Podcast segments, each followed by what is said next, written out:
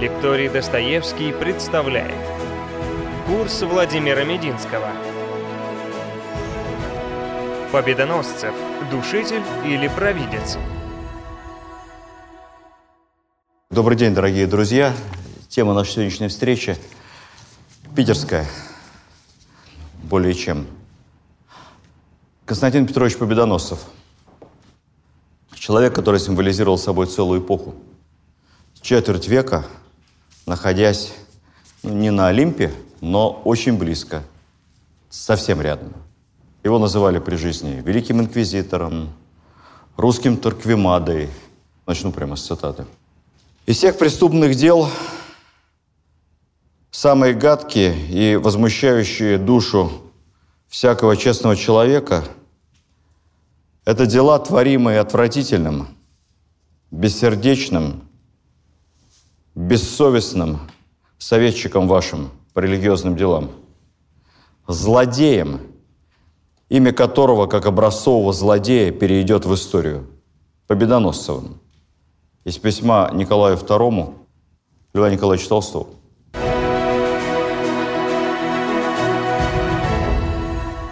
Первое марта 1881 года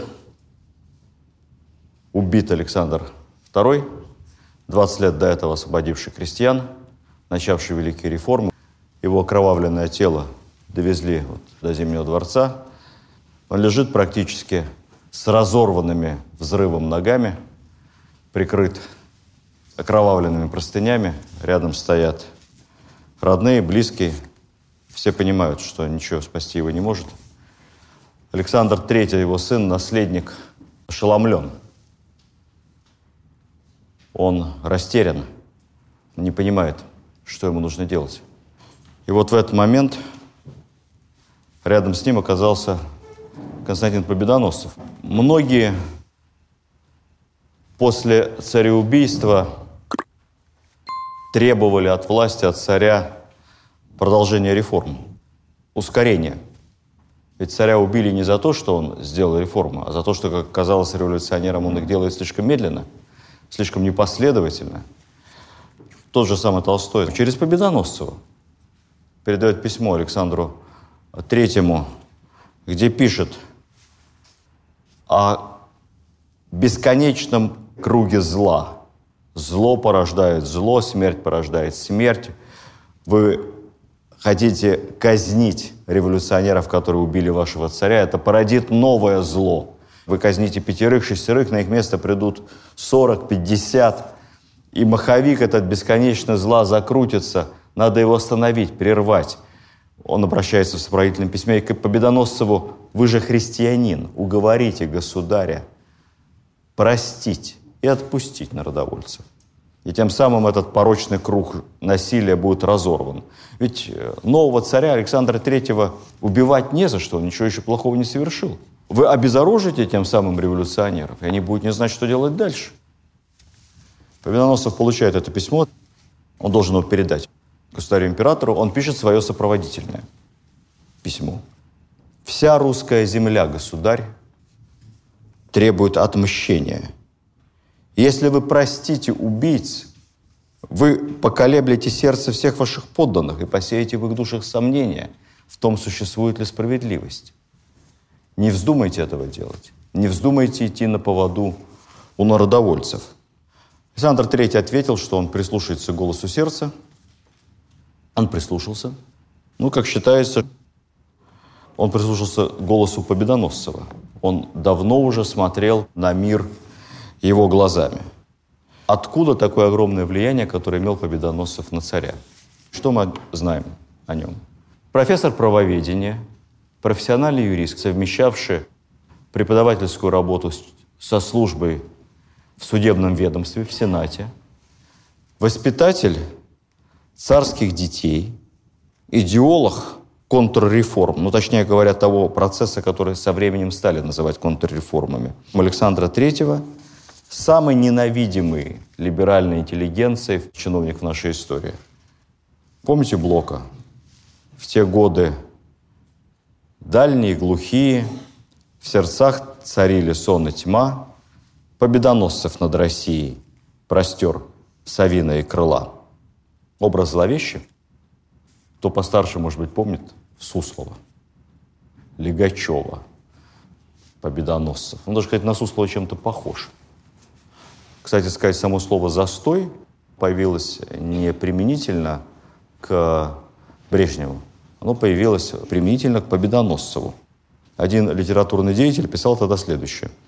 Константин Победоносцев занимает в рядах представителей нашего бюрократического строя совсем особое место. Первым из русских бюрократов он создал целую стройную теорию застоя и возвел в перл создания все то, что исключает Россию из семьи культурных народов. Виноса сравнивали с вампиром, с летучей мышью, которая этими огромными крылами своими бросила тень на страну. Несколько цитат. Зинаиды Гиппиус. Мне любопытную фигуру Победоносцева довелось видеть только раз. Его нельзя забыть.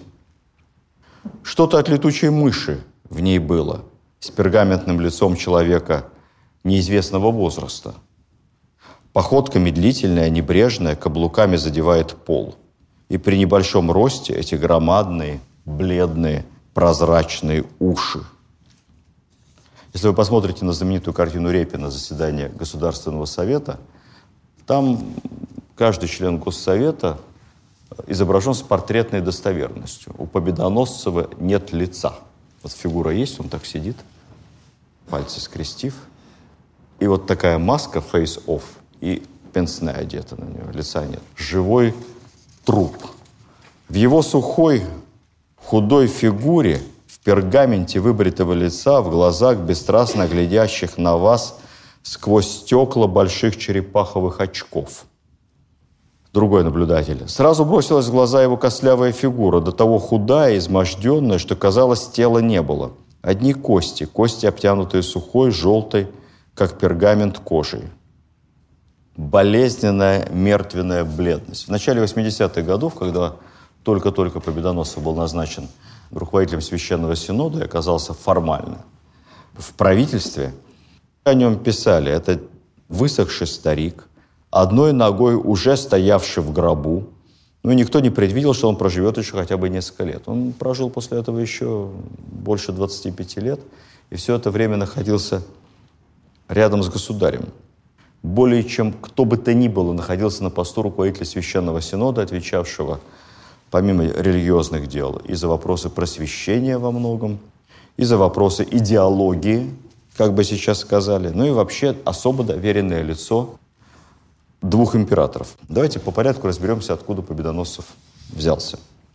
Я каждый раз приступая к рассказу о каких-то деятелях истории, пытаюсь почитать что-нибудь об их детстве, семье, и каждый раз кажется, что вот там в ранних годах найдется какое-то объяснение их будущего необычного жизненного пути. Скажу честно, что в 90% случаев не находится никаких объяснений. Детство самое обычное, семья самая обычная. Вот у Победоносцева обычная семья – Откуда такая знаковая фамилия, как вы думаете, красивая? От священников. У священников такие были фамилии звучные. Краснопевцев был известный такой деятель. Спиранский, из семьи сельского батюшки, у него вообще не было своей фамилии. Поэтому в семинарии дали от слова «надежда», «спирары». Подавал надежды юноша. Дед Победоносцева служил в церкви Георгия Победоносца на Варварке.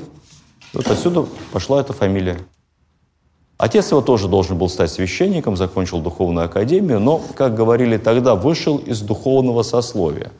И вместо того, чтобы стать батюшкой, ну или пойти по монашеской линии, он стал преподавателем, учителем словесности. Был профессором Московского университета, риторика, французский язык, русская литература, переводчик. Но вспоминали его отца как кроткого, благодушного человечка, добрейшего старика, дослужившегося до потомственного дворянства, потому что в те годы чин профессора университета, эта должность предполагала возведение потомственное дворянство. Таких дворян называли колокольными дворянами, через церковь, как-то так ставшими. Победоносцев очень поздний ребенок. Когда он родился, отцу было лет 56-57, матери 40 плюс. Поздно по тем временам совсем уже. Ну, мы же помним с вами, да, есть такая народная примета, что поздние дети необыкновенно умны.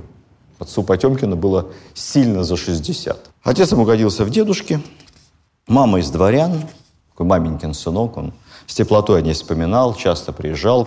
Одиннадцатый ребенок в семье, братья и сестры, все, кто выжили, все пошли по литературной линии, все что-то писали. Даже сестры, к слову сказать, были журналистами и публицистами, публиковались в журналах, переводили.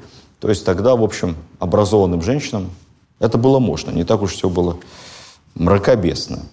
Он не учится в школе, в гимназии, он получает сначала домашнее образование. Кто москвичи, знают, есть такой до сих пор хлебный переулок, там резиденция посла Бельгии, и напротив этой резиденции, сейчас, по-моему, какой-то большой каменный дом, доходный, где-то рубежа 20 века. А тогда был маленький деревянный домик, это был домик семьи Победоносцевых. Вот они там все, многочисленные дети, большая семья жили. И Победоносцы вспоминают, что вот в одной комнатке, вот тут был мой стол, я на нем занимался сбоку где-то, тут же стояла какая-то еще детская кроватка, тут моя кровать, тут кресло, а тут третья кровать. В общем, все жили так скромно, в тесноте жили в этом деревянном домике. И вот он впервые переехал в Петербург, а до этого он жил в Москве в переулочках Арбата переехал в Петербург и поступает в Императорское училище правоведения. Это элитное учебное заведение. По статусу, как Царскосельский лицей. Туда принимали юноши от 12 до 17 лет, учили там юристов профессиональных, правоведов. Диплом училища приравнивался к университетскому. Училище было платным, образование дорогим, но за особо продвинутых студентов платила казна. Как выглядели студенты-правоведы? зеленые э, мундиры, желтые обшлага и петлицы желтые. И шапка из чижика. Поэтому чижик-пыжик где ты был на фонтанке, вот купил, это как раз про студента училища правоведения, которое на фонтанке как раз и находилось. Помимо вот этих вот пыжиковых шапок, мундиров, еще тремя вещами студенты-правоведы отличались. Во-первых, у них там было очень сложно учиться. Я читал программу училища правоведения. Мне кажется, что это сложнее, чем на юрфаке СПБГУ сейчас. Такие узкие правовые дисциплины. Их было мало, конечно, маленькие курсы. Во-вторых, необычайная сплоченность. Это такая была закрытая корпорация. Они все друг другу очень помогали. В основном это были выходцы из благородных семейств. Видоносцев, можно сказать, попал скорее по блату, хотя он профессорский сын и дворянин по наследству. Ну и они были страшными драчунами студенту-проведу полагалась шпага к мундиру. И поэтому по количеству дуэлей они были еще хуже, чем кадеты. Если мы почитаем список соучеников Победоносцева, там плюс-минус год-два, такие фамилии, там, князья Оболенские, князья Черкасские, князья Кропоткины, Мусины Пушкины. Много известных людей вышло из его однокурсников и соседних потоков. Критик Стасов, знаменитый славянофил Аксаков, несколько министров юстиции, включая дедушку писателя Набокова, министра Набокова, премьер-министр Горемыкин, тоже правовед. Ну и, наверное, есть один правовед, которого точно все здесь присутствующие знают. Это самый знаменитый в истории, в мире выпускник училища правоведения. Кто? Да, правильно. Петр Ильич Чайковский, конечно. Победоносцев окончил училище э, с отличием, поэтому сразу получает высокий чин. 14 в табеле о рангах, да? Победоносцев сразу получает девятый с красным дипломом, это титулярный советник. Если бы он окончил плохо, он бы получил, скорее всего, десятый, а может быть и одиннадцатый. Вот окончивший зеркальное учебное заведение Александр Сергеевич Пушкин, какой получил чин? Десятый. Плохо учился. А Победоносцев, как Горчаков, девятый. Титулярные советники – это кто самый известный у нас на слуху? Герцен. Когда его отправили в ссылку в страшную на север, в Вятку, он там не в камере же сидел, он работал в каком-то учреждении, не помню в каком, и зарплату получал в чине титулярного советника, как выпускник, отличник Московского университета. Ирас Петрович Фандорин получает за раскрытие заговора Азазель резкое повышение титулярного советника и с этим чином отправляется воевать на Балканы. Это по молодости высоко. А самый знаменитый титулярный советник – это Акакий Акакиевич Башмачкин – который всю жизнь служит, служит, служит, служит, служит. Но служил себе, как там Николай Васильевич писал, шпала в петлице, геморрой в пояснице. Как-то примерно так это звучало, поговорка, потому что у них такая шпала была в петлице у титулярных советников. Ну, то есть невысокий чин, на самом деле, для пожилого чиновника. Для победоносца очень хорошо. После этого он возвращается в Москву. Титулярный советник – это капитан в армии. Для понимания. Служит в канцелярии Сената. Тогда Сенат – это не как Совет Федерации сегодня. Сенат – это судебный орган, он разбирает разные судебные, апелляционные дела. Там работает победоносцев, юристом, работает очень успешно, потому что уже в 30 с небольшим лет Победоносцев руководит каким-то целым департаментом в Сенате. Он очень хороший профессиональный юрист, 30 с небольшим лет. Это генерал, и это ваше превосходительство. 30 с небольшим. Параллельно он преподает, потому что он хороший преподаватель. У него талант сложные правовые вопросы, тяжелые и запутанные, объяснять просто – простым языком, прямо, как тогда говорили, и доходчиво. Он защищает диссертацию, он профессор Московского университета, тоже в 30 с небольшим. И на лекциях победоносцев всегда аншлаг. Приходят все с соседних курсов, потоков, потому что он интересно рассказывает о праве и потом публикует главный правовой труд своей жизни, который называется «Курс гражданского права». И сейчас э, юристы профессиональные иногда берут его почитать. Кстати сказать, я где-то слушал выступление одного узкого специалиста по этому периоду, который читал черновики Победоносцева, по которым он учил потом царских детей. Это называлось законоведение. Царские дети должны знать законы. Он говорил, это настолько просто и понятно написано. В современных законах тяжелее разобраться, чем в конспектах и в черновиках победоносцев. Преподаватель, можно сказать, от Бога. И вот на каком-то этапе этому перспективному подающему надежды чиновнику и молодому профессору улыбнулась удача. Его пригласил к себе граф Строганов преподать какой-то курс его детям. А потом Строганов порекомендовал в царскую семью. И он сначала преподает законоведение наследнику престола, старшему сыну Александра II, цесаревичу Николаю Александровичу. Это вот тот самый блестящий, красивый, умный, и так далее, и так далее. Надежда империи. А наследник, который, будучи профессиональным спортсменом-наездником, падает с лошади, я как-то вам рассказывал, сильно ударяется позвоночником, начинается какая-то жуткая болезнь непонятная, и он умирает очень быстро. И неожиданно наследником становится следующий по старшинству сын Александр, будущий Александр III, которого к престолу не готовили, который неуклюжий, медлительный, бульдожка его все звали. Все к нему вот так относились, но на фоне блестящего Коли, Никса, как его звали, Саша, ну он, конечно, так тормознутый слегка. А Победоносцев, который тоже учил его законоведению, он одинаково хорошо относился. И к старшему, и ко второму сыну, к Александру. И действительно, у него какое-то было магическое на него влияние. Вообще у Победоносцева была интересная такая манера, он ко всем своим ученикам – относился как к детям, разжевывал, объяснял, убеждал их. В переписке писал там «мои дети», там такие-то, такие-то молодые. Когда он пошел преподавать к царским детям, царским детям 18-16, а ему 34. Но он себя ощущал, я уже старик, все повидал, а эти еще молодые, что там зеленые совсем. 34 года он ощущает себя таким многоопытным стариком, который советует и учит как надо. Он объяснял Александру Третьему, будущему, как надо. Он ему советовал хорошую литературу. Он ему привозил сочинения молодого интересного писателя Достоевского почитать, Лескова, разного рода патриотические славянофильские журналы ему давал. Рассказывал об истории права много. Как тут увлекал он его этой темой своей. Потом он будет еще преподавать законоведение и следующему наследнику престола, Николаю II. Такой уникальный случай. Он учил трех наследников и двух императоров. Был личным учителем их. Окончательно перебрался в Петербург, естественно, когда его пригласили э, работать в царскую семью. Но вот что интересно, как с временами все меняется.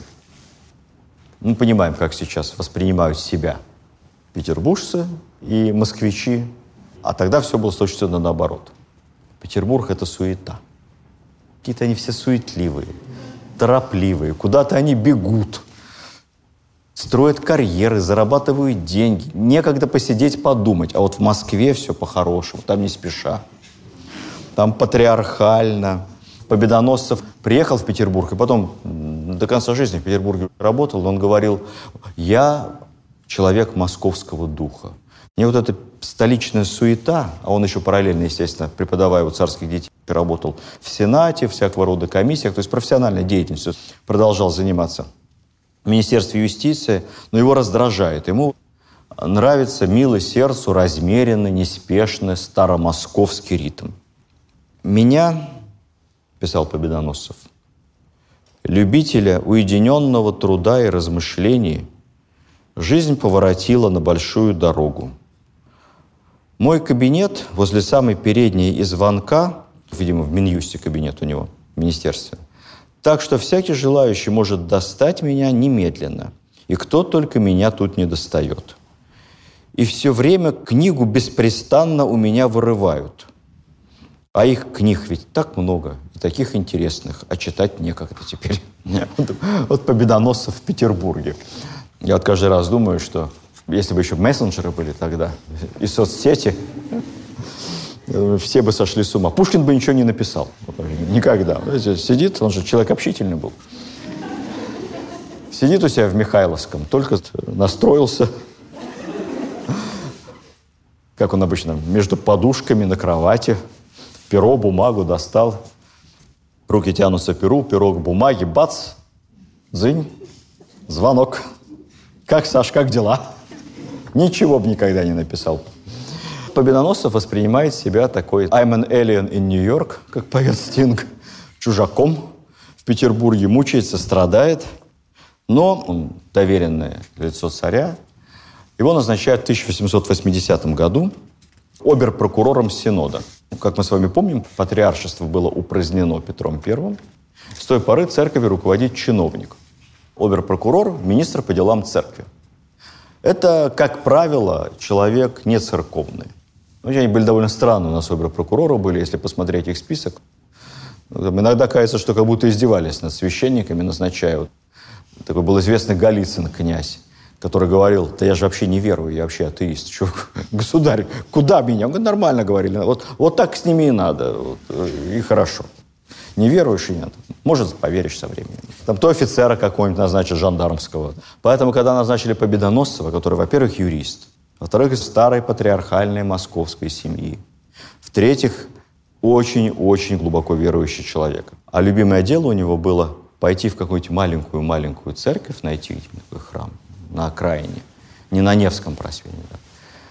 так, стать там в уголке и всю службу, ну сколько время позволяет свободное, простоять, чтобы вокруг были мужики какие-то, извозчики, какие-то случайные крестьяне, приехавшие в Питер по каким-то делам, половые из трактира. Вот он там стоит вместе с ними и слушает, с простыми людьми. Вот он тут так любил спрятаться. Поэтому, конечно, церковь воспринимала его назначение как манну небесную, поскольку пришел, наконец-то, настоящий наш человек – но они потом горько об этом пожалели, потому что ну, он же потом стал ими всеми командовать, администрировать и говорит, ну что вы спите-то, давайте, надо работать, работать надо быстрее. У него было любимое выражение «пора работать, что-то делать». Он был жесткий администратор очень в этом отношении.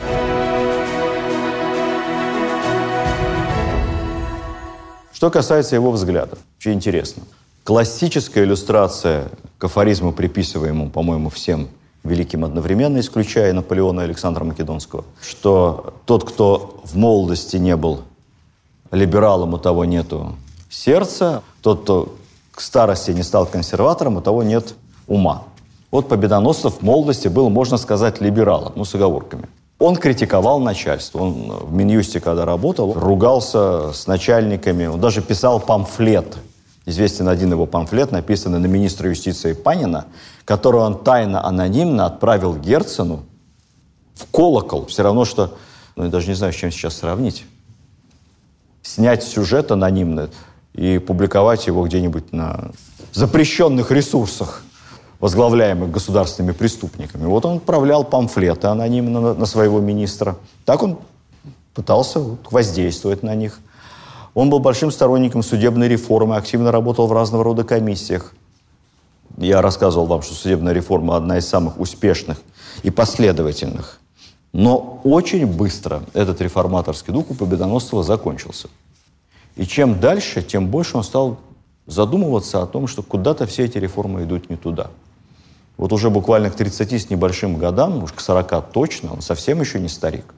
Но он уже уверенный консерватор, который говорит, да, судебная реформа, начали ее правильно, но все пошло не туда.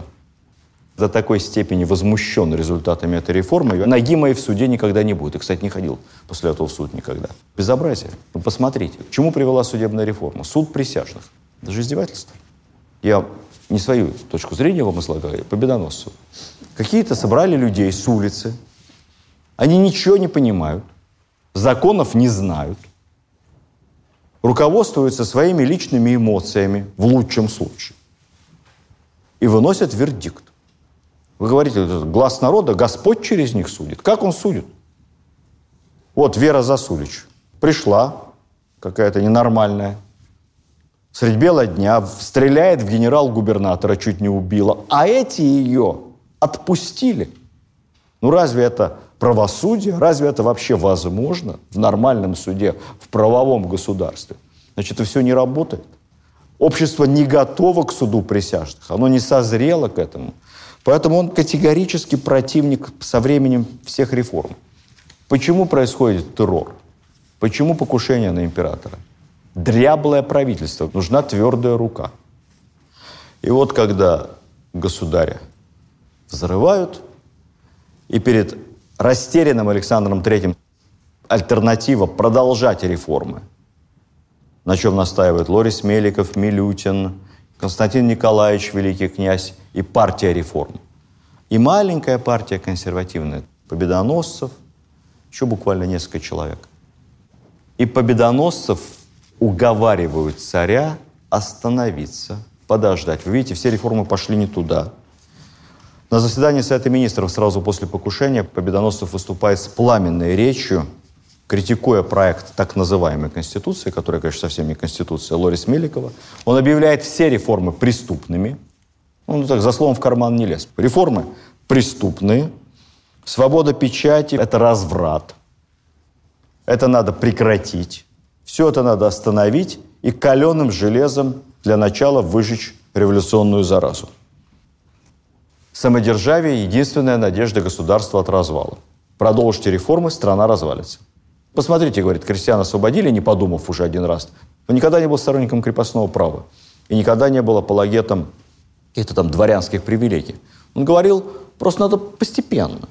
Вы, вы не подумали, поторопились. Вот освободили крестьян, все радовались, радовались, радовались. 20 лет прошло, они сейчас живут хуже, чем до освобождения. Там уровень бедности выше. Население растет, земли мало – выкупные платежи, непосильная ипотека.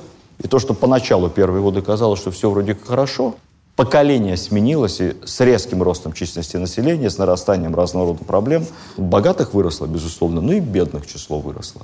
29 апреля 1781 года государь-император обнародует манифест, написанный Победоносцевым, который называется «Манифест о незыблемости самодержавия», где, собственно, объявляется окончание периода реформ и курс на укрепление государства, укрепление духовно-нравственных ценностей традиционных.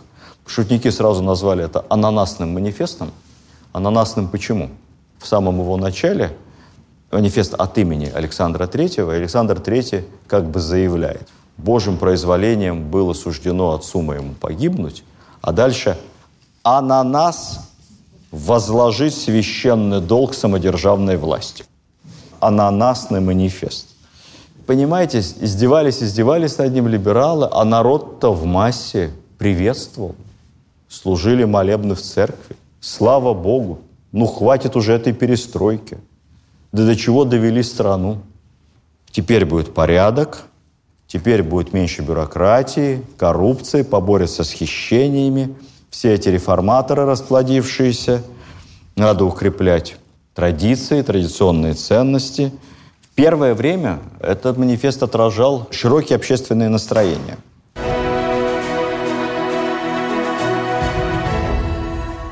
Управление Священным Синодом Беноносцев передоверял своим заместителям. Сам больше занимался идеологией. И тут очень интересно посмотреть его некоторые идеологические воззрения. Над многим можно смеяться, с чем-то можно спорить.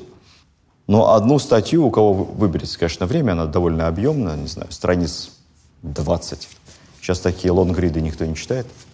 Я рекомендую, кто интересуется темой, почитать, потому что это, во-первых, это блестящий стиль. с оговоркой того времени, программная идеологическая статья, называется «Великая ложь нашего времени». Что называет великой ложью нашего времени Константин Победоносцев? Великой ложью он называет всю парламентскую систему и всю представительную демократию и систему выборов. Вот что он пишет. Немного цитат, чтобы почувствовали стилистику Константина Петровича. Одно из самых лживых политических начал есть начало народовластия. К сожалению, утвердившаяся со времен французской революции идея, что всякая власть исходит от народа и имеет основание в воле народной. Отсюда истекает теория парламентаризма, которая до сих пор вводит в заблуждение массу так называемой интеллигенции – и проникла, к несчастью, в русские безумные головы. Если бы потребовалось истинное определение парламента, надлежало бы сказать, что парламент есть учреждение, служащее для удовлетворения личного честолюбия и тщеславия и личных интересов представителей, парламентариев. По теории избранный должен быть излюбленным человеком большинства, избранником большинства. А на самом деле избирается излюбленник меньшинства, только это меньшинство представляет организованную силу. Он имеет в виду партии и финансово-промышленные группы организованные. Он представляет организованную силу, тогда как большинство, как песок, ничем не связано, и поэтому бессильно перед этим кружком или партией. Об исполнительной власти. Ну, тогда министры непосредственно избирались из состава парламента в западных демократиях и назначались парламентом. Министры в действительности полностью самовластны – и скорее они насилуют парламент, нежели парламент их насилует. Более того, министр содержит вокруг себя множество совершенно праздного народа за счет этого народа. Вот интересное наблюдение по поводу национализма. Подписываюсь. Национализм, по мнению Победоносцева, расцветает в худших своих видах и формах, именно при демократической форме правления. Что он пишет? Мы видим теперь, что каждым отдельным племенем, принадлежащим к составу разноплеменного государства, многонационального, овладевает страстное чувство нетерпимости к государственному учреждению, соединяющему его в единый строй с другими племенами, и желание иметь свое самостоятельное управление со своей, нередко мнимой культурой. Монархия неограниченная успевала устранять или примирять все подобные требования и порывы. И не одной только силой, но уравнением прав и отношений под одной властью. Но демократия не может с ними справиться. И инстинкты национализма служат для нее разъедающим элементом. Если вдуматься в эти слова и уйти от излишней образности, свойственной литературе второй половины XIX века. На самом деле трудно с этим не согласиться. Парламент есть великая ложь нашего времени, которая одурачивает по Победоносцеву народ и не наделяет его властью, а наделяет властью себя от имени народа. В теории, пишет Победоносцев, должно быть господство разумного большинства, в практике власть принадлежит лидерам партий и финансовых групп. В теории депутаты действуют во благо народа, на практике под предлогом народного блага достигается благо только личное депутатов и их друзей. В теории депутаты лучшие из граждан. Это все цитаты. На практике депутаты наиболее нахальные из граждан. Ну, тогда писали вежливо, понимаете, нахальные. По-другому бы сказали, наверное. В теории избиратели голосуют за того, кого знает и кому доверяет. Но на практике избиратель всегда голосует за человека, которого совсем не знает. Голосует за облик, им созданный. В теории парламентом движет опыт и чувство бескорыстия. В действительности парламентом движет эгоизм и красноречие депутатов. Победоносцев жил в старые добрые наивные времена, если бы он знал, что существуют еще соцсети, имиджмейкеры, политтехнологи, разного рода технологии политические, дипфейки и все остальное, то он бы сказал, что никакое красноречие от депутатов давно уже не требуется. Все это решается гораздо более технологично. В аналогичном стиле он разделывался с институтом выборов. Он говорил, выборы – это род искусства, подобного военному. Там есть тактика и стратегия, как обмануть избирателя. Дело в том, что кандидат не состоит ни в каких прямых отношениях с избирателями. Это заря парламентаризма, самое начало. Между кандидатом и народом, и избирателем всегда посредствует, как пишет Победоносцев, некое самочинное учреждение, то ли комитет, то ли партия, то ли какая-то компания на акциях, вызванная к жизни учредителями. Это самое точное определение. Притом у народа в этой компании акции ноль. Он говорит, что классическая парламентская модель – это обман. Должна быть другая система какая-то построенная, более правильная. Могут быть депутаты, какие-то представители. Пусть люди их избирают для решения, не навсегда делегируя им от своего имени власть. После чего эти депутаты начинают действовать в своих личных интересах, либо в интересах своих корпораций. Надо избирать представителей для решения конкретных вопросов. Вот вы хотите построить школу. Ну, всем некогда этим заниматься. Изберите двух человек. Дайте им деньги и полномочия. Пусть они занимаются строительством школы. Вы хотите снизить налоги в вашем городе? Пересмотреть налоговую систему. Создайте комитет, изберите туда трех ваших депутатов и поставьте одну задачу – снизить налоги. Вот они снизят эти налоги, все посмотрят, разберутся. Потом система сдержки противовесов, государь утвердит это все. И профессионалы, судьи, юристы. И все. А вот когда вы отдаете всю власть, вы ее лишаетесь. И это есть обман. В общем, у него был великий дар убеждения, интеллектуал. Он был профессором одновременно, перечислю, Московского, Петербургского, Казанского, Киевского и Юрьевского. Юрьев – это Дербт, Тарту. Университетов – Петербургской, Московской, Киевской, Казанской духовных академий, почетный член Академии наук, почетный член Парижской Академии наук. Свободно говорил на множестве языков. Английский, французский, немецкий, по-чешски читал, латынь, церковнославянский. Он такой же был полиглот и чем-то напоминал Ленина, только с другим знаком. Наш выдающийся философ Бердяев потом, уже спустя много лет, в 1937 году, в статье «Истоки и смысл русского коммунизма» сравнивал Победоносцева и Ленина. Вот что писал Бердяев. Победоносцев и Ленин представляли полярно противоположные идеи, но они во многом принадлежали к одному и тому же типу. Победоносцев был более замечательным, сложным, интересным человеком, чем о нем думают. Он считал природу человеческую безнадежно дурной и ничтожной, но он верил в Бога. В личной жизни человек был мягкий, трогательно любил детей, боялся своей жены, был совсем не свиреп в отношении к ближнему. В чем же сходство с Лениным? Ленин тоже не верил в человека. У него было циничное презрение к человеку. Он видел спасение лишь в том, чтобы держать человека в ежовых рукавицах. Как и Победоносцев, он думал, что организовать жизнь людей можно лишь принуждением и насилием. Философская игра ума, хотя мне кажется, что на самом деле различий между Победоносцем и и Ленин ну, гораздо больше, собственно, на этом сходство, наверное, исчерпывается. Победоносцев действовал совсем другими методами, действовал методами убеждения. В рамках закона, насколько это возможно, ограничений цензурных. Чуть не спас жизнь э, брату Ленина в свое время. Он же законник. Так же, как он жестко требовал казни для убивших Александра второго первомартовцев, народовольцев.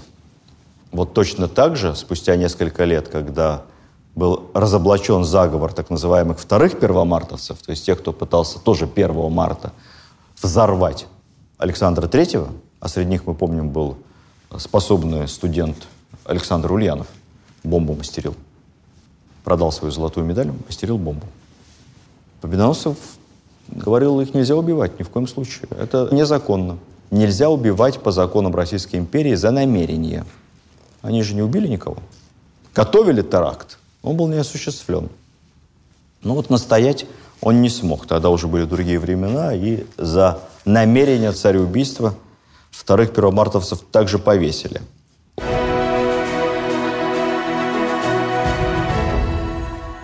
У него были интересные друзья. Знаете, кто считался одним из лучших его друзей? Часто к нему ходил пешком домой. Недалеко жили, где-то в 15 минутах, так я примерно по питерской географии, писал, что ходит к Победоносцеву дух лечить, зная, что всегда услышу от него живое и подкрепляющее слово. Он иногда еще говорил, еще одна подсказка, Константин Петрович, во всяком случае, я очень беспокоюсь и желал бы вашего мнения, ибо ценю, уважаю его очень. У меня вообще порой мелькает глупенькая грешная мысль, ну что же будет с Россией, если мы, последние магикане, умрем? Это Федор Михайлович Достоевский. Разные у него были друзья и западники, такие как глава московской управы Борис Чечерин, тоже его однокашник по школе правоведения, славянофил Аксаков, художник Крамской, поэт Майков, композитор Балакирев.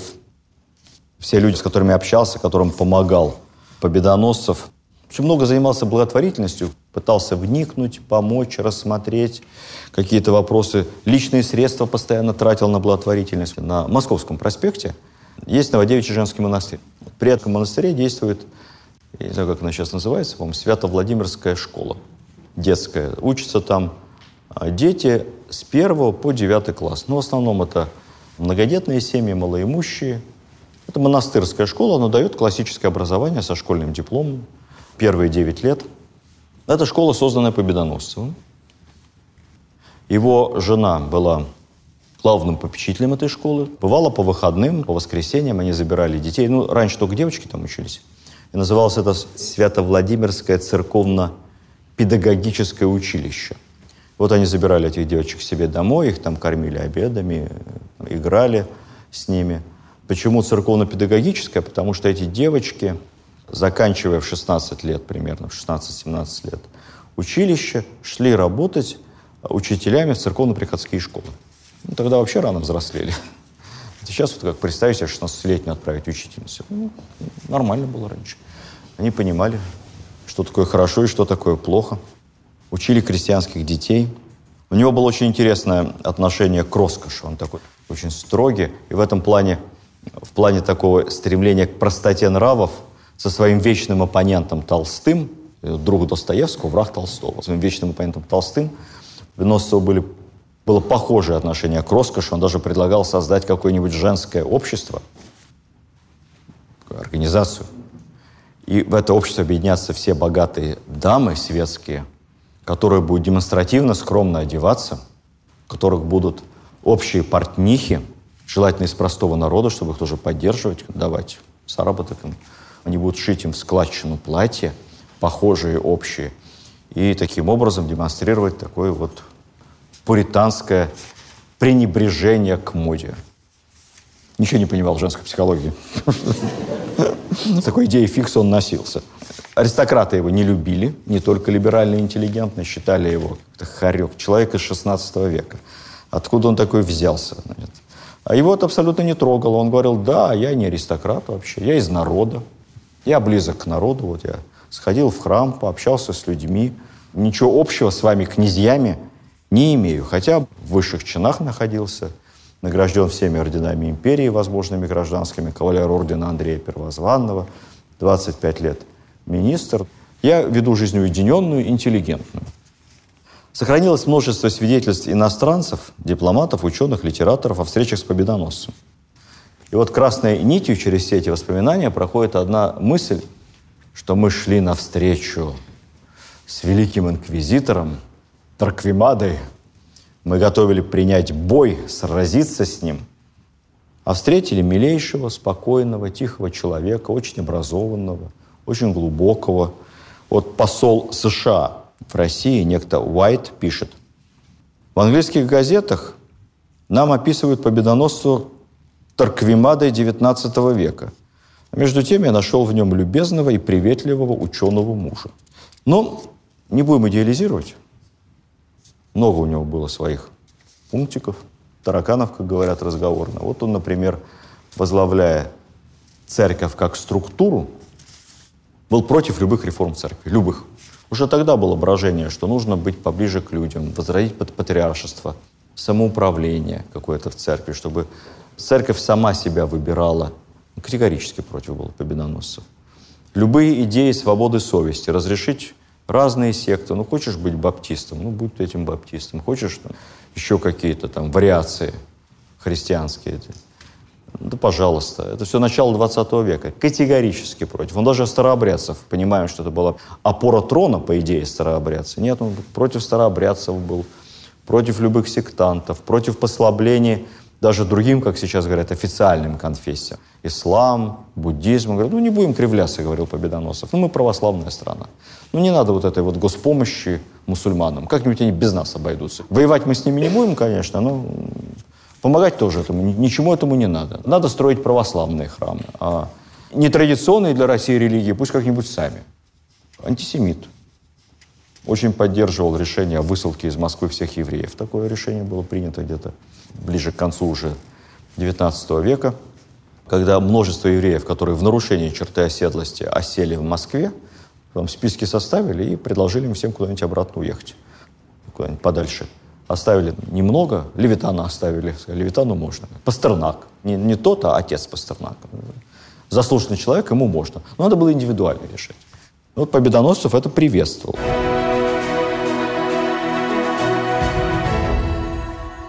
Вообще человек очень противоречивый. С одной стороны, у него идеал был Петр Первый. Он всегда говорил, мы европейская страна, надо как Петр, проводить реформы. А с другой стороны, не сейчас проводить, не время, не созрел. Народ к этому не готов. Конечно, деятели культуры, ну, сложно себе даже это представить, его, ну, тогда еще расцветало Серебряный век, начало декадентского движения. Они его, конечно, ненавидели всеми фибрами души. Каких только эпиграмм о Победоносцеве не гуляло. Я вам там Блока цитировал, Блок тоже после смерти Победоносцева написал. Победоносцев для Синода, обедоносцев при дворе, он бедоносцев для народа, и он доносцев при царе.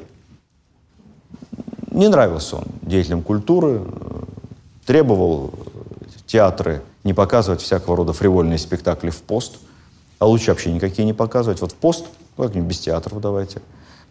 Рулил цензурой, жестко выступал против послабления в бракоразводных процессах. Вот, вот чем тяжелее будет развестись, тем лучше. Может быть, со временем и успокоится. И хотя уже при Николае II большой власти он не имел, он воспитывал Николая II, но, мне кажется, не очень удачным. Сложилось все.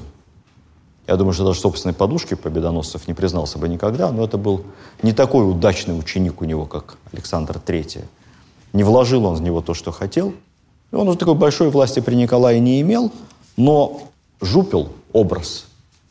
Все беды от Победоносцева. Поэтому огромное количество на него было покушений. Что только с ним не делали. С ножом на него нападали при жене. Он там гулял по даче где-то своим, за городом. В окно ему стреляли, он сидел в кабинете, ему чуть ли не целую обойму в окно выпустил революционер. А он в этот самый момент нагнулся ручку поднять перо. Все вокруг изрешетили. Взрывали. Было даже задумано профессионалами. Знаковое событие. Они решили в один день, в один час одномоментно взорвать, застрелить министра внутренних дел и главу Синода. Министра застрелили, а с Победоносцевым не получилось. Нервы сдали у исполнителя этого теракта. Как-то раз к нему пришел какой-то студент, экзальтированный такой, весь на нервах, с пистолетом. Пистолет сдал на входе. Я, говорит, хочу признаться, покаяться. Его Победоносцев принял. Я должен был вас завтра убить. Я вот сейчас подумал, подумал, что-то почитал Достоевского. Не буду вас убивать. Простите, не буду. Ну, вот каюсь. Победоносцев с ним поговорил, вам надо уехать куда-то. Вы такой нервный, еще какую-нибудь глупость какую-нибудь совершите. Вы уедете куда-нибудь из столицы, и поспокойнее где-нибудь, в деревню. Ну, студент уехал в США, в итоге стал там изобретателем, говорят, довольно известным предпринимателем. Изобрел кресло-кровать, вот это современное кресло, в кровать, которое раскладывается. Он потом кресло-кровать прислал жене Победоносцева, подарок в благодарность. И говорят, она даже на нем до конца жизни спала и да, даже умерла на нем. Но вот Победоносов как-то его перевербовал. Участвовал в подготовке Первой Государственной Думы. Каким образом? Был категорически против всякой Государственной Думы. Против парламента, говорил, что делать этого ни в коем случае нельзя, все развалится, все посыпется. Ну и когда в итоге знаменитый манифест Октябрьский 17 октября был э, Николаем II подписан, ну, буквально через считанные дни Победоносцев со всех своих должностей подал в отставку. Принципиальный был человек. После отставки от него все отошли, как от зачумленного. Его никуда не приглашали. Он сидел дома один с женой. Занимался какими-то переводами, переводил Новый Завет на русский язык. То ли старогреческого, то ли с латыни, даже не знаю, какой это был. И не первый, наверное, был перевод. Ходил по салонам, как сейчас говорят, пытался с кем-то о чем-то разговаривать. Есть интересное воспоминание философа Розанова, боюсь ошибиться. Он встретил Победоносцева уже после отставки. Революция 1905 года, события продолжаются. Он молчал, молчал Победоносцев на каком-то светском мероприятии. А потом неожиданно заговорил. Заговорил о России с какой-то невероятной страстью. Ему уже почти 80 лет, для понимания. Потом говорит, вы знаете, вы никто не знаете русского народа. Вы не знаете. Россия – это ледяная, промерзлая пустыня, по которой бродит лихой человек. И если этого лихого человека не остановить, то случится страшное. Нужна власть, твердая власть, которая не даст этому лихому человеку разойтись. Так он чувствовал, что происходит, чувствовал революцию. Ну, личная жизнь, что сказать, одна жена, однолюб, Екатерина Энгельгард. Они поженились, Победоносцеву было около 40, а ей 20. Он ее с 7 лет воспитывал, она была дочкой кого-то из его друзей. И вот он как-то влюбился и очень комплексовал по этому поводу. Есть интересная переписка, дневники его. Он не вел дневников как таковых, но есть письма. И вот он в одном из писем он говорит, я так нервничал, когда сделал предложение, всю ночь не спал, ходил, молился, потом вышел на улицу, гулял. А на утро она ему ответила, что согласна. Слава Богу. Они прожили вдвоем, детей у них не было. Была приемная дочь. Когда Победоносцу было 70 лет, ему кто-то к порогу дома подбросил младенца, подкидыша. Они взяли этого подкидыша к себе, воспитали, удочерили. Марфа ее звали. Долгую жизнь прожила. Умерла при Брежневе уже в эмиграции. Память, как увековечена, да никак особо не увековечена. Какая-то, по-моему, есть почтовая марка победоносцев. Считается, что он является прообразом Каренина. Это вы прочитаете во всех Википедиях. Это неправда. К моменту, когда Толстой писал Анну Каренину, во-первых, он тогда еще не ругался с Победоносцевым и не стал его так изображать. Наоборот, он обращался к нему с разного рода ходатайствами. А во-вторых, они еще лично были, по-моему, вообще не знакомы. Ну, он там изображен в разных романах Пелевина, у Акунина, в бессмертном кинофильме «Матильда». Могила Победоносца, он похоронен по завещанию во дворике школы э, Свято-Владимирской на Московском проспекте. И там же на плите написано и Екатерина Энгельгард. Екатерина Энгельгард на самом деле там не похоронена, она похоронена неподалеку на Новодевичьем кладбище, тоже под фамилией Энгельгард. Она умерла в 1932 году. И после революции всю жизнь прожила вот там с монахинями той школе, которой она покровительствовала. Ну, что там работала, учила, что-то делала. Ее боялись похоронить под настоящей фамилией, под фамилией мужа, потому что думали, что просто ну, власть этого не позволит. А там под одним обелиском две фамилии.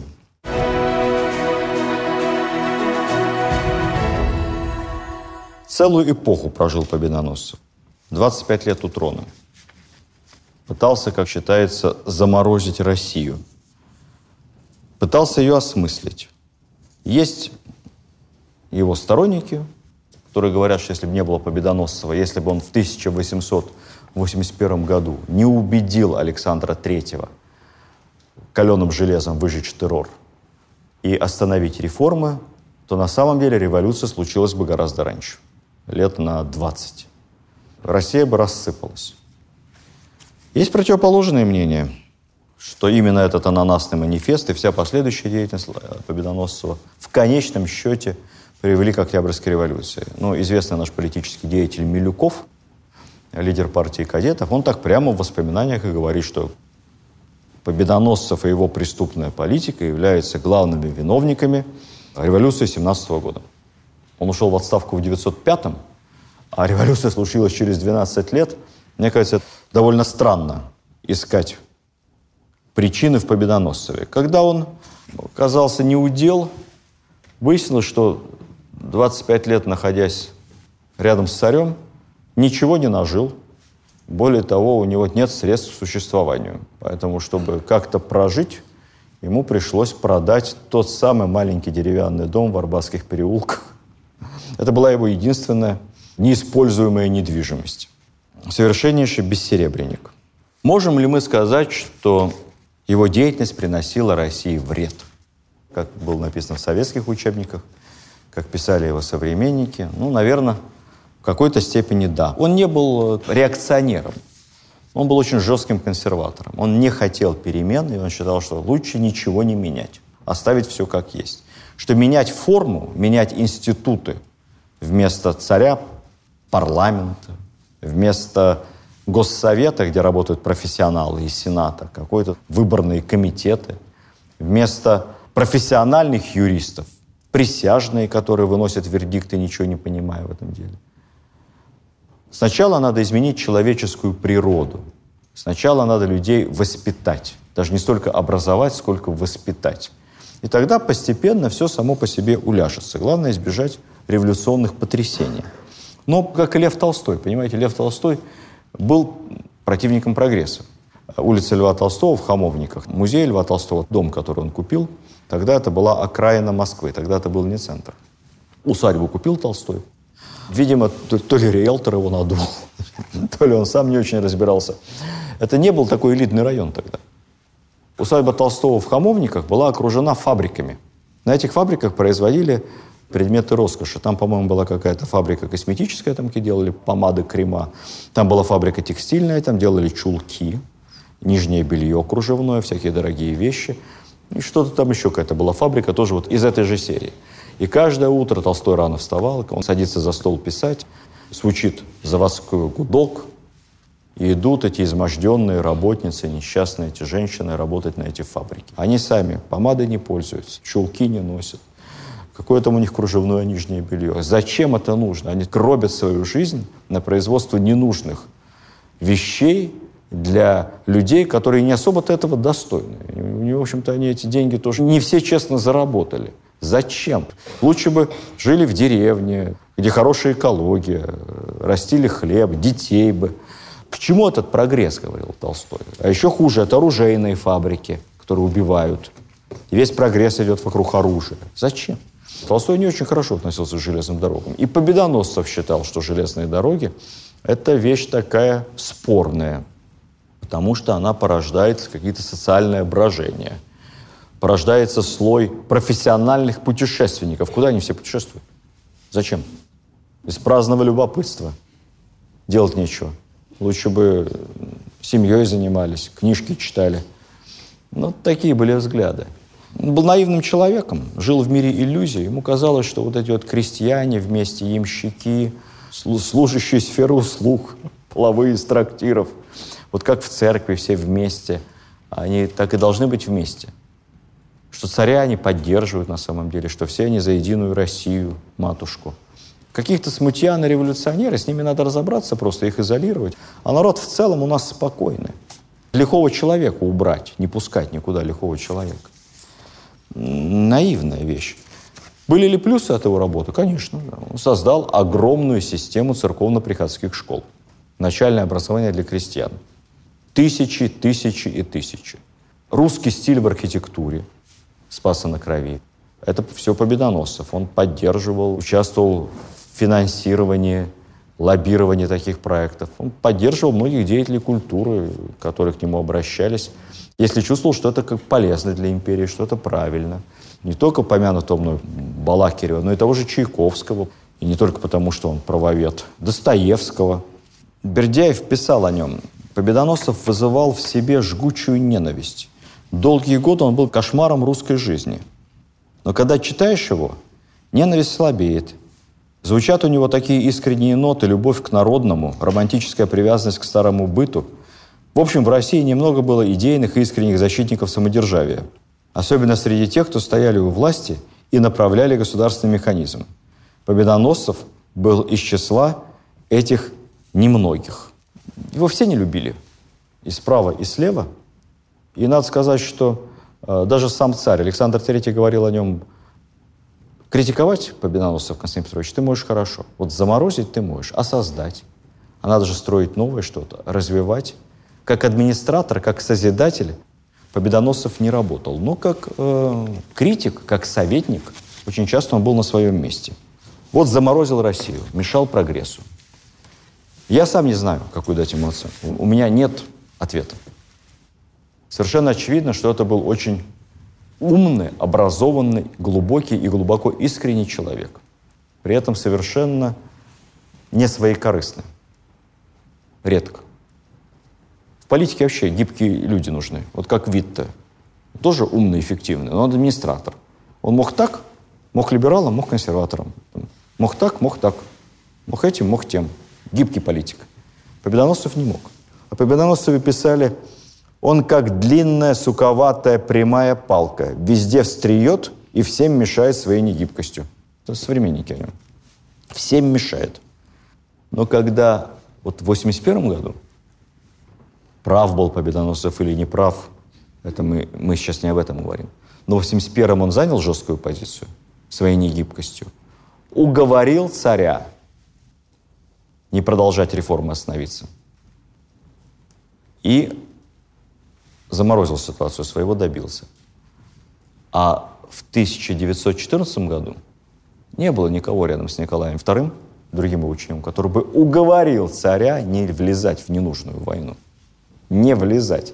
Не идти на поводу тщеславия, амбиций, ложно понимаемого чувства союзнических обязательств и национальных интересов. Не влезать. Не было рядом победоносцев. Можно долго смеяться по поводу его а, консерватизма и нелюбви к железным дорогам. Мы сегодня, когда с вами смотрим на прогресс, ядерное оружие, экология, жуткие болезни, которых раньше не было никогда, тотальное падение иммунитета. Иногда задумываешься, а может быть, Лев Николаевич Толстой, всеми любимый, Константин Петрович Победоносцев, всеми ненавидимый. Не такие уж и дураки были, когда говорили, что нравственный прогресс человеческий у нас сильно отстает от технического. И рано или поздно мы загоним себя в западню, когда можем сами себя щелчком уничтожить. Не знаю. Может быть, они и были мудрее нас. Но и в конце концов, поскольку наш курс называется «Рассказы из русской истории», то я вам расскажу одну историю. Была такая девушка, звали ее Лиза Пеленко, дочь юриста. Папа юрист, известно. Бабушка ее дружила с победоносцем. Бабушка. Разница в возрасте. И вот девочка Лиза Пеленко, я напомню, что у победоносцева детей не было – и они шефствовали над детским приютом, и одна приемная дочь, которую они удочерили в 70 лет. Лизе 5 лет. Она с 5 лет была знакома с Победоносцевым. Вот что написала в своих воспоминаниях. Победоносцев страстно любил детей. В детстве своем я не помню человека другого, который так внимательно и искренне умел бы заинтересоваться моими детскими интересами. Другие люди из любезности к родителям слушали меня и улыбались криво так. А Победоносцев интересовался всерьез всем тем, что меня интересовало. И казался поэтому единственно равным мне из всех взрослых людей. Его единственное считала своим самым настоящим другом. И вот когда Леза выросла, ей было 15 лет, началась революция 1905 года. Лиза увлеклась революционными кружками, идеями, Э, гимназисты, она потом попадет вот в это литературное общество, Блок, Ахматова, будет встречаться с революционерами, приветствовать февраль 17 года. А тогда, в 1905 году, 15-16-летней девушкой, она решила пойти к Победоносцему за советом. Вот она пришла. Я решила выяснить все свои сомнения у самого Победоносцева. С каким волнением, помню, я шла к нему. Тот же ласковый взгляд, тот же засаленный сюртук. Ну, засаленный – это не то, что он грязный, жирный, а засаленный, потому что он старый и заглаженный, поэтому он блестит. Тот же засаленный суртук, тот же интерес к моим интересам. Константин Петрович, мне надо поговорить с вами серьезно и наедине. Он не удивился, повел меня в свой кабинет, запер дверь. Ну, в чем дело? Как объяснить ему, в чем дело? И я спросил его, Константин Петрович, а что есть истина? Вопрос был пилатовский. Но в нем действительно все было сказано, и в одном слове хотелось мне получить ответ. Победоносцев понял меня, сколько вопросов покрыто им. Понял все, что делалось у меня в душе. Он усмехнулся и ответил ровным голосом. «Милый друг мой Лизонька, истина в любви. Многие думают, что истина в любви к дальнему. Любовь к дальнему – не любовь. Вот если бы каждый любил своего ближнего, настоящего ближнего, находящегося около него, то и любовь к дальнему была бы не нужна. Так и в делах. Дальние большие дела – не дела вовсе. Настоящие дела ближние, малые, незаметные. Подвиг всегда незаметен. Подвиг не в позе, а в скромности и в самопожертвовании. Ну, я в 16 лет решил, что Победоносцев экзамена не выдержал, ничего про революционные дальние дела не понимает. Ну и были правы те, кто смотрит на него и описывает вот так, как описывали его мои друзья, глядя издалека. Видимо, он сам тоже почувствовал, что в наших отношениях что-то порвалось. Потом эта маленькая девочка Лиза прожила долгую жизнь, прошла сквозь революцию, гражданскую войну, иммиграцию, потеряла любимых, потеряла детей своих. Конце концов, она во Франции приняла постриг и стала известна как монахиня Мать Мария. Можете потом посмотреть в интернете. Мать Мария Скопцева – когда немцы вошли в Париж, православная община стала настоящим тайным штабом сопротивления. Они передавали как подпольщикам какую-то информацию, укрывали кого-то у себя. Но самое главное, они фальсифицировали документы. Они евреям выписывали документы, фальшивое крещение. Не нашлось э, талантливого голливудского режиссера, который снял бы о ней свой список Шиндлера, но мать Мария занималась именно этим – вместе со своим сыном. У нее сын остался живой, тоже священником. Гестапо схватила их, отправила в концлагерь. Сын погиб в концлагере. А мать Мария за месяц до победы, в апреле 45 -го года, добровольно одела платье вот это вот полосатое с номером другой молодой женщины, которая должна была отправиться в газовую камеру, какой-то еврейки – и вместо нее пошла в газовую камеру. Даже в Советском Союзе ее наградили Орденом Отечественной войны. Так что вот, может быть, перед этим решением пойти пожилой монахине вместо какой-то юной девушки на смерть, может быть, она вспоминала свою беседу с Победоносцевым. В общем, так. Делайте выводы сами о том, хороший он или плохой. Историю нашу надо знать, как мы говорим, без купюр, учить без трафаретов. Она у нас не черно-белая. И только так, когда мы пытаемся посмотреть на нее не зашоренными глазами, может быть, мы и сможем что-то понять из нашего прошлого, а только поняв что-то и пропустив через сердце из нашего прошлого, мы сможем как-то попытаться понять наше настоящее. Собственно, ради чего мы русскую историю учим. Спасибо вам за это. Видеоверсию данного подкаста смотрите на сайте достоверно.ру.